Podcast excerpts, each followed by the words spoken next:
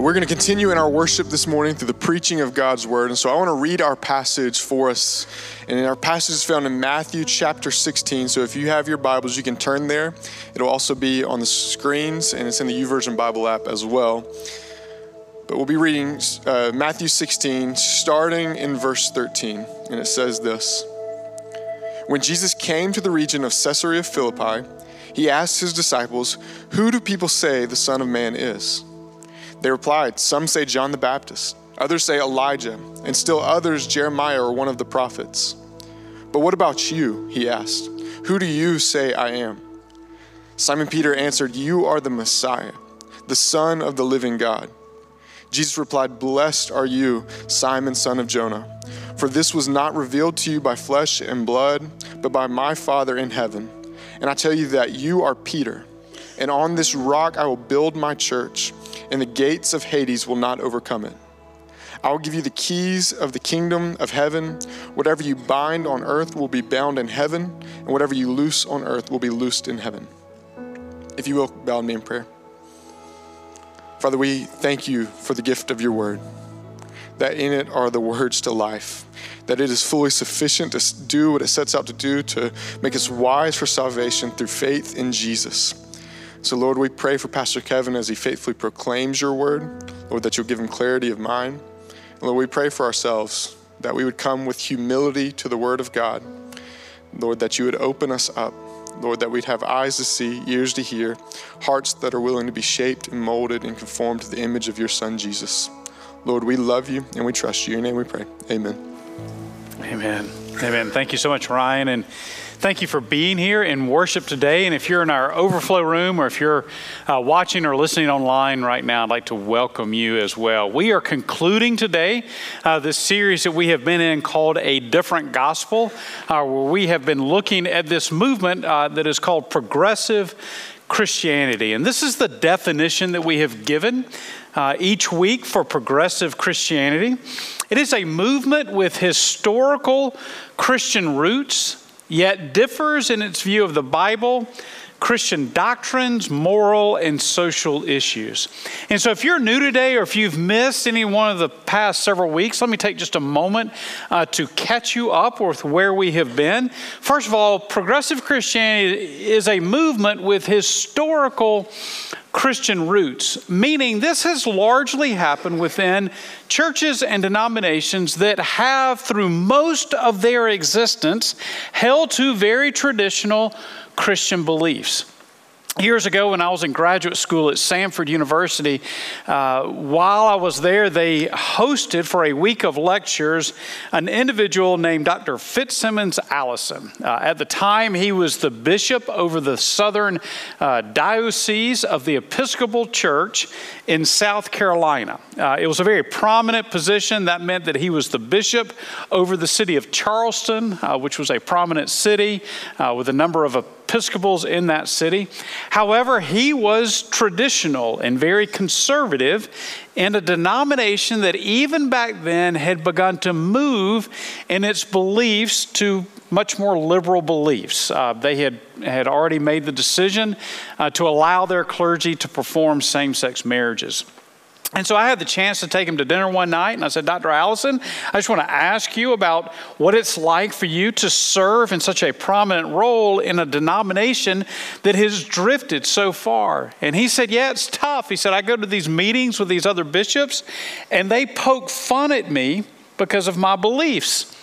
But I just look at them and I ask them this question Who moved? Meaning, I haven't changed my beliefs. You guys are the ones who have changed. This movement has happened largely within denominations and churches that through most of their existence, they have held to historical Christian beliefs, but in the last couple of decades, they have changed. They have moved to align their beliefs with the culture rather than with Scripture. And so the first couple of weeks, we talked about these beliefs. And then on week three, we talked about the differences between historical Christians and progressive Christians on their views of the Bible. Specifically, is the Bible the Word of God, or is it just the writings of men? Then the next week, we talked about Christian doctrines and the differences in those beliefs, uh, specifically on Jesus, who he is, and why he came. And then last week, we looked at the moral issue of sexuality uh, and how progressive Christians have redefined what is moral and immoral regarding sexual relationships. This week, as we close this series, we are going to look at social issues, or what is commonly called the social gospel. And specifically, what is the main purpose of the church? Why do we exist as a church? Philip Gulley is a progressive pastor who lives in Indiana. Uh, several years ago, he wrote a book entitled If the Church Were Christian Rediscovering the Values of Jesus. And in this book, he lists 10 beliefs of progressive Christians. Number 10 is the belief that if the church were Christian, this life would be more important than the afterlife. And so in this chapter, Gulley wrote these words If the church were Christian, we would do what Jesus did equip one another to live better in this world, and stop fretting about the next one. Now, this statement in this entire chapter is really his views on how the church needs to do very practical, tangible things to make a difference in this world. Again, this is called the social gospel. And I agree with the first half of his statement. The church should do those things. And traditionally, the Christian church has done these things to make this world a better place. Christians were at the forefront of the abolitionist movement, both in this country and in Europe. Why? Because Christians recognize that every individual is created in the image of God and has worth because of that fact, and therefore slavery is inherently wrong. It was Christians who led the abolitionist movement. Christians have started hospitals, they've started orphanages, homeless shelters, universities. Christians have been at the forefront of making a practical difference in this world. And so Gulley is very much correct that we should be about equipping one another to live better in this world. However, I very much disagree with the second half of his statement. The gospel is very much about eternity. In other words, we should fret about the next life. If all we do is worry about the here and now, and if all we do is talk about the here and now, we have done our world a great disservice. The New Testament book of James says that our lives are like morning mist that appear for just a moment and then gone. So if you live 70 or 80 or even 100 years, in terms of all of eternity, that is just a drop in the bucket in an ocean of eternity. Meaning, why would we focus on the here and now only, the nanosecond of this life, and not the afterlife? Why would we feed someone who is hungry only to fill his belly now without also talking about the gospel so that he might experience eternal life? When it comes to progressive Christians and historical Christians, there are essentially two basic divisions. The first division is this the progressive Christians and historic Christians disagree over how to best love others. In other words, we would agree with the fact that as a church, as Christians, we are called to make a difference in this world and we are called to love our neighbor. We agree on that fact. What we disagree on is how that should be done. In 2017, a group of 100 progressive pastors gathered in the city of Boston to create a document that they called the Boston Declaration. Uh, this document was then posted online and has since been signed by over 2,000 pastors. Uh, the purpose of the declaration was to call Christians into action in making a difference in our nation and our world, which sounds like a good thing, right? Except when you read the document, it doesn't seem to fit with how historically Christians have sought to live out this command in the world. There are a number of steps they list in this document of actions that Christians should take. Here's one May we bear witness to the hues of difference in God's life. A God who is neither male nor female and who embraces all people regardless of their identity. This sounds to me like it's advocating um, transsexual actions um, and I'm not really sure why they say God is neither male nor female. Jesus must have missed that fact because he referred to God as Father, never Mother. And Jesus said that God created humans, male and female. So I'm not really sure exactly what that's about, but that's one of their action points. Um, another one is may we stand in solidarity with our Muslim sisters and brothers and all immigrants, fighting against Islamophobia and xenophobia. Certainly, as Christians, we believe that racism is wrong and we need to fight against that. However, this seems to be advocating that Muslims uh, have the same faith that we have, Muslim brothers and sisters in Christ, that we're all equal in that regard. Um, I don't think that's really an action point that most Christians have taken. And in fact, most Muslims would say that Christians are wrong and we don't worship the same God either. Another one, may we work together to care for the community of creation, fighting against the influence of the pursuit of petrochemicals and all other earth diminishing, non renewable, and polluting practices. Again, historically, the church has not seen it as her primary mission to speak out about how many barrels of oil a day a nation should produce, or any nation should produce.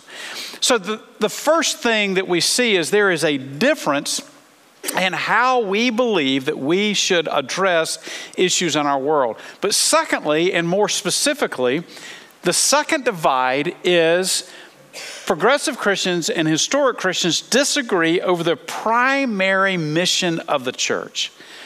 Historically, the church has said we are absolutely called to minister to the poor, to feed the hungry, to do things to make a difference in this world.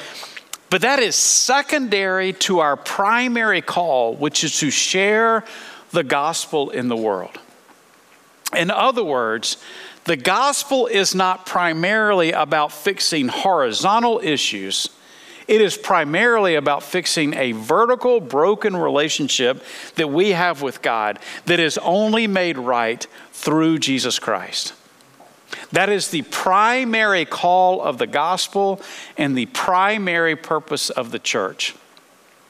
In the Boston Declaration that I referenced earlier, nowhere in this document did I read anything at all about a call to share the gospel. So I had to do a little research and I found an article where one of the authors of this declaration wrote about its purpose. A Reverend Pamela Lightsey clarified the reason that the pastors created this document. Here's what she wrote. The most important thing we can do as Christian theologians is to announce the good news of the gospel. So far, so good. I'm right there with you. The good news is the radical inclusivity of God, for God so loved the world. Not just some in the world who are white or rich or male or heterosexual. I think you lost me there. God loved the whole world of animals and plants and the entire ecosystem that is a victim of the same rapaciousness and nearly mindless drive for political domination. The good news, now this is how she defines the gospel the good news, and it is very good news, is an invitation to turn away from greed and turn toward love of neighbor. No, the good news, the gospel is, is that God sent his son, Jesus Christ, and when you turn to him, you can have eternal life. That is the gospel message. There are so many verses, there are so many passages in the Bible that highlight this truth that you see on your message map. You can fill this in. The mission of the church is to make the gospel visible to the world. That is our primary calling. Secondarily, we are to make this world a better place, but primarily, we are to make the gospel visible to the world. There are so many verses and passages that make this clear, but my favorite is the one that you heard Ryan read earlier from Matthew chapter 16. In that story, Jesus and his disciples are in a place called Caesarea Philippi. And Jesus takes that opportunity to turn to these men and to ask these men, Who do people say that I am? And they respond. Some say Elijah, some say John the Baptist, some say Jeremiah or some other prophet. And so Jesus then, then turns to them. But who do you say that I am? You guys have been with me. You've watched me up close. You've heard me tell uh, truths about God. You've heard, you've heard me as I've talked about the way that we should live. You've watched me perform miracles. Who do you say that I am? And Peter speaks up and says, I know. You are the Messiah. You are the Christ, the Son of the living God. And then Jesus responds this way, verse 17 Blessed are you, Simon, son of Jonah, for this is not revealed to you by flesh and blood, but by my Father in heaven. And I tell you that you are Peter, and on this rock, on this confession, I will build my church, and the gates of Hades will not overcome it. I will give you the keys of the kingdom of heaven, and whatever you bind on earth will be bound in heaven, and whatever you loose on earth will be loosed in heaven. This is a pivotal passage in Matthew's gospel. Peter confesses Jesus as the Messiah, and Jesus, in response, does two things. First of all, he confirms Peter's confession. Jesus says, You're right. I am the Messiah. I, I am the anticipated Christ. He confirms that what Peter said is true. It's what we talked about a few weeks ago that Jesus came, that he died on the cross, that he rose from the grave, and that we are able to have eternal life through him. But the second thing that Jesus does here is that he confirms that this truth, this gospel truth, is the foundation of the church. Jesus says, On this confession, on this gospel confession, I will build my church. It is the primary mission of the church, not social issues. The primary mission of the church is not to address political issues of our day. The primary mission of the church is not to be a fellowship club. It is not just an entertaining event on Sundays. The primary mission of the church is to proclaim Jesus is Lord. And that Messiah Jesus, this, this one who is the Christ, that he is the one through whom we can find eternal life. And whenever the church loses sight of this mission, that is when things start to go sideways. So, how do we do this? How do you do this in your life? Let me give you six ways. You see this on your message map, and this will really wrap up our entire series. How do we fulfill this mission? Number one is to stand firm in the faith.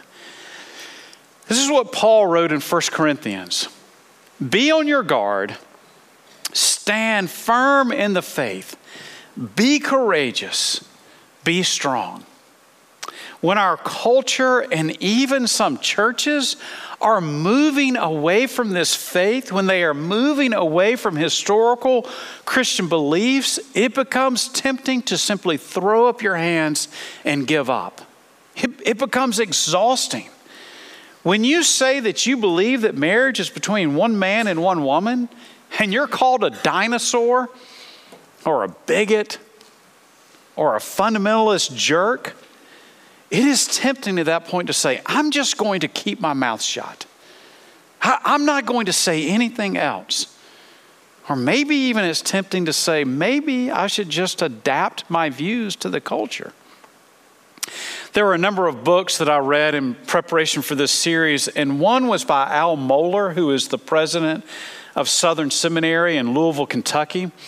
He wrote a book several years ago called The Gathering Storm. It is an excellent read on what the church is facing in our culture today. And in the very first chapter, he writes about the temptation faced by the church to adapt to the morals and values of the culture around us. And he wrote this this quote caught my eye. He wrote, Secularism exerts upon the church both passive and active pressure. The pressure is passive in that as society turns away from any semblance of a biblical morality, churches sacrifice confessional conviction on the altar of cultural uh, relevance. But the pressure is also active in that it often makes explicit demands on the church to surrender its essential theological claims. In the last century, the demand was to abandon doctrines such as the virgin birth and the bodily resurrection, in order to be considered intellectually respectable. In our times, the pressure often takes the form of demands to abandon a biblical sexual morality in order to be considered morally acceptable. I think there are many of us in here who can nod our heads in agreement and say, that's exactly right. And many of you have felt this active pressure in your jobs, in your company. To be considered morally acceptable in your company is to abandon the biblical view of marriage. And you have felt the heat, you have felt the pressure. And as a Christian, there has been a temptation to not stand firm. And in your schools, and if you're a college student especially, you have felt this pressure to have a biblical view of morality you have felt the pressure to adapt and to change. Some of you have lost friends over your faith. There is a very real active pressure, and there is the temptation to move away from this faith. Paul here says, Don't do it. Stand firm. Be courageous. Continue to stand firm on this foundation of faith. Secondly, Speak graciously. So stand firm, but as you do so, speak graciously. You can see there on your message map what Peter wrote to Christians scattered throughout the Roman Empire, Christians who were facing a lot of the same pressures we are facing today. Here's what he wrote But in your hearts, revere Christ as Lord. Always be prepared to give an answer to everyone who asks you to give the reason for the hope that you have. But do this with gentleness and respect, keeping a clear conscience, so that those who speak maliciously against your good behavior in Christ may be ashamed of their slander. Notice a couple of things in this passage. Peter said, first of all, always be prepared to give an answer for the hope that you have. That was a big reason that I decided to do this series, so that we could equip ourselves to be prepared to give an answer to those who ask us for the reason for the hope that we have. And especially if you're a high school student or a college student, I'm hoping that you gain some tools out of this series to be able to talk to others who question you about your faith. And, and let's just be honest if you're on a college campus, especially, or maybe a society in general, you can claim to be Christian as long as you don't believe the Bible is a word of God, it's fine. You can say that you're a Christian, and as long as your views look exactly like the views of the world, no one has a problem with you being a Christian. You can go on a college campus and you can say, I believe in God and I'm a Christian and I worship Jesus all day long, as long as your views are exactly like those on your college campus. In fact, here's, here's a little phrase I came up with to maybe help us all understand how the world views the worship of God and Christian beliefs. A general belief in a general God who generally loves everyone and generally doesn't condemn any action is generally accepted by the general population. Would you agree? If you want to, feel free to copy that down. You can tweet it. You don't have to give me credit. Just put hashtag pointless faith or beliefs that don't matter. Yeah, that's the way the world views you. And so we need to be armed with reasons why we believe what we believe. And hopefully, in this series, you have gotten some of that so that you are able to give an answer, just like Peter said. But secondly, I want you to know what he wrote here. When you do give those answers, you do so with gentleness and respect, remembering that the goal is not to win the argument, the goal is to win the person. So when we find ourselves confronted, we, we speak truth, but we do so in love. And by the way, this includes all of our quote, speaking online as well. Ah, I know. You were right there with me until I said that. Now you're thinking, oh, but do I have to? As long as I'm behind the screen and the keyboard, I can say whatever I want, right? No. No, and I know you so badly want to share that post that just tears up the liberals. I get that. Just, and maybe there are sometimes it's okay to do that. Just be careful. Are you winning them over? Or are you just confirming that they think that all Christians are mean and hateful? Are you just confirming that belief? Whether it's in person or online, always speak with gentleness and respect. Number three, stay in fellowship. Hebrews chapter 10 tells us this Let us not give up meeting together as some are in the habit of doing, but encouraging one another, and all the more as you see the day approaching. This is so key in staying grounded in the gospel. And let me just say if you are a senior in high school and you are headed off to college, here's what I want you to do find your dorm room first, find a church second and stay active in church. Otherwise, you just will not be able to stay grounded in your faith. And here's why church is not an event. The New Testament word for church is ecclesia, and it literally means gathering.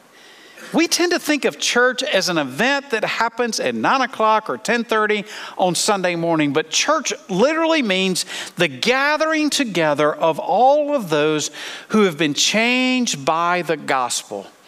And we all contribute to this gathering. Here's what I mean. If you buy tickets to a Taylor Swift concert and you plan to go, but something happens and you can't make it and you don't show up, I promise you the concert will go on without you. She will do a great job and you are not missed. But you, if you don't show up here, you're missed. There's a contribution that you can make, and you not being here is missed. It is felt. Your singing in worship is missed. If you're a ninth grade boy and you don't show up to your small group, your contribution is missed. The, the church is not an event, it is a gathering together. We all need one another in order to be able to stand strong in this world. So, uh, the writer of Hebrews says, Do not give up meeting together, make that a priority. Number four, saturate yourself with God's word. And this is another one that I just cannot emphasize enough. We are all bro- uh, broken individuals. And even after we become followers of Christ, we still have old temptations and the old ways of thinking that seek to rule our hearts and minds. And there are times that my mind can start to think like the, uh, the culture around me thinks rather than the way that God would have me to think. And the most effective way that I can fight that is to stay in the Word of God. Psalm 119 says it this way How can a young person stay on the path of purity? By living according to your word. There are countless verses and passages we could look at that all talk about the importance of knowing and living by the word of God. Number five, serve in Jesus' name. Notice the words of Jesus. In the same way, let your light shine before others that they may see your good deeds and glorify your Father in heaven. Jesus here says, yes, serve the world around us. Absolutely. Do good deeds. Make it a priority to do things that are helpful to others. But when you do so, do it in Jesus' name. Do it in a way that the Father in heaven is giving glory.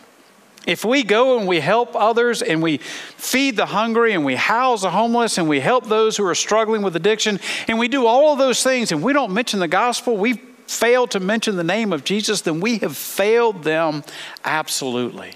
So serve, but do so in the name of Jesus. And then finally, number six, be strong in the Lord.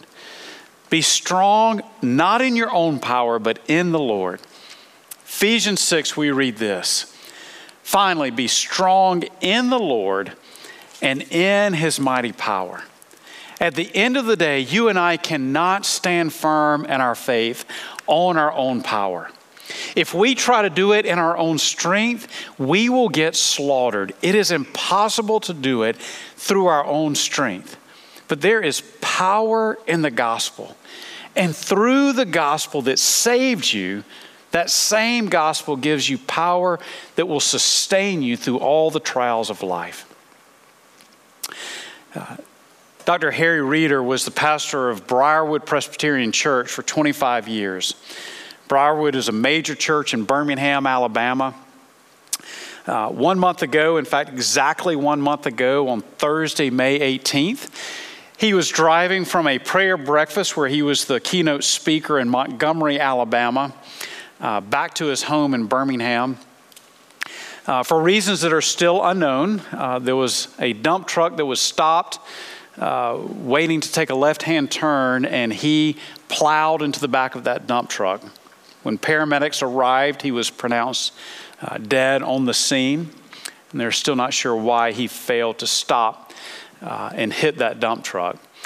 Uh, Dr. Harry Reeder was uh, an incredible pastor and theologian and speaker. Uh, I had the opportunity to play golf with him about a year ago and was very impressed by him. I thoroughly enjoyed listening to his podcast uh, that he would put out every day, where he would address theological issues as well as issues that Christians face in the world um, as well. One of my favorite stories that he told was about being in high school and his dad purchasing for him his first car. It was a 1957 Ford, which was good. The only problem was it was pink. His dad insisted it was coral, but Harry said there was no doubt it was pink. And he said, Dad, I cannot drive as a 16 year old boy a pink car to school. And his dad replied, Son, Son, a, a poor ride is better than a proud walk any day. And he said, My dad said it with such conviction that I was sure that that was somewhere in the Bible.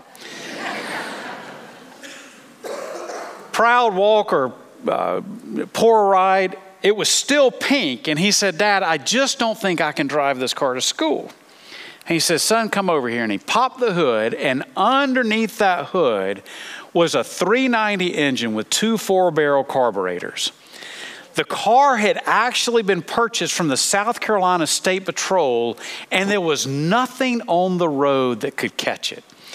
He said he would pull up to a stoplight and there'd be someone in a muscle car next to him, a Corvette or some other car, and they would look over at him driving this pink car and they would just laugh at him until that light turned green. And suddenly they were staring at a cloud of dust they could not catch. Listen to me. The world will laugh at you when you proclaim the gospel. They will scoff at the idea that the Bible is the Word of God. They will make fun of you for your beliefs in traditional marriage. They will absolutely make fun of you for your belief that salvation is found in Jesus and Jesus alone. They will laugh at the gospel, but Christian, listen to me. There is power under that hood. And the same gospel that saved you will turn laughers into weepers. It will turn the proud into the humble. And it will turn sinners into saints. Continue to stand firm on that gospel.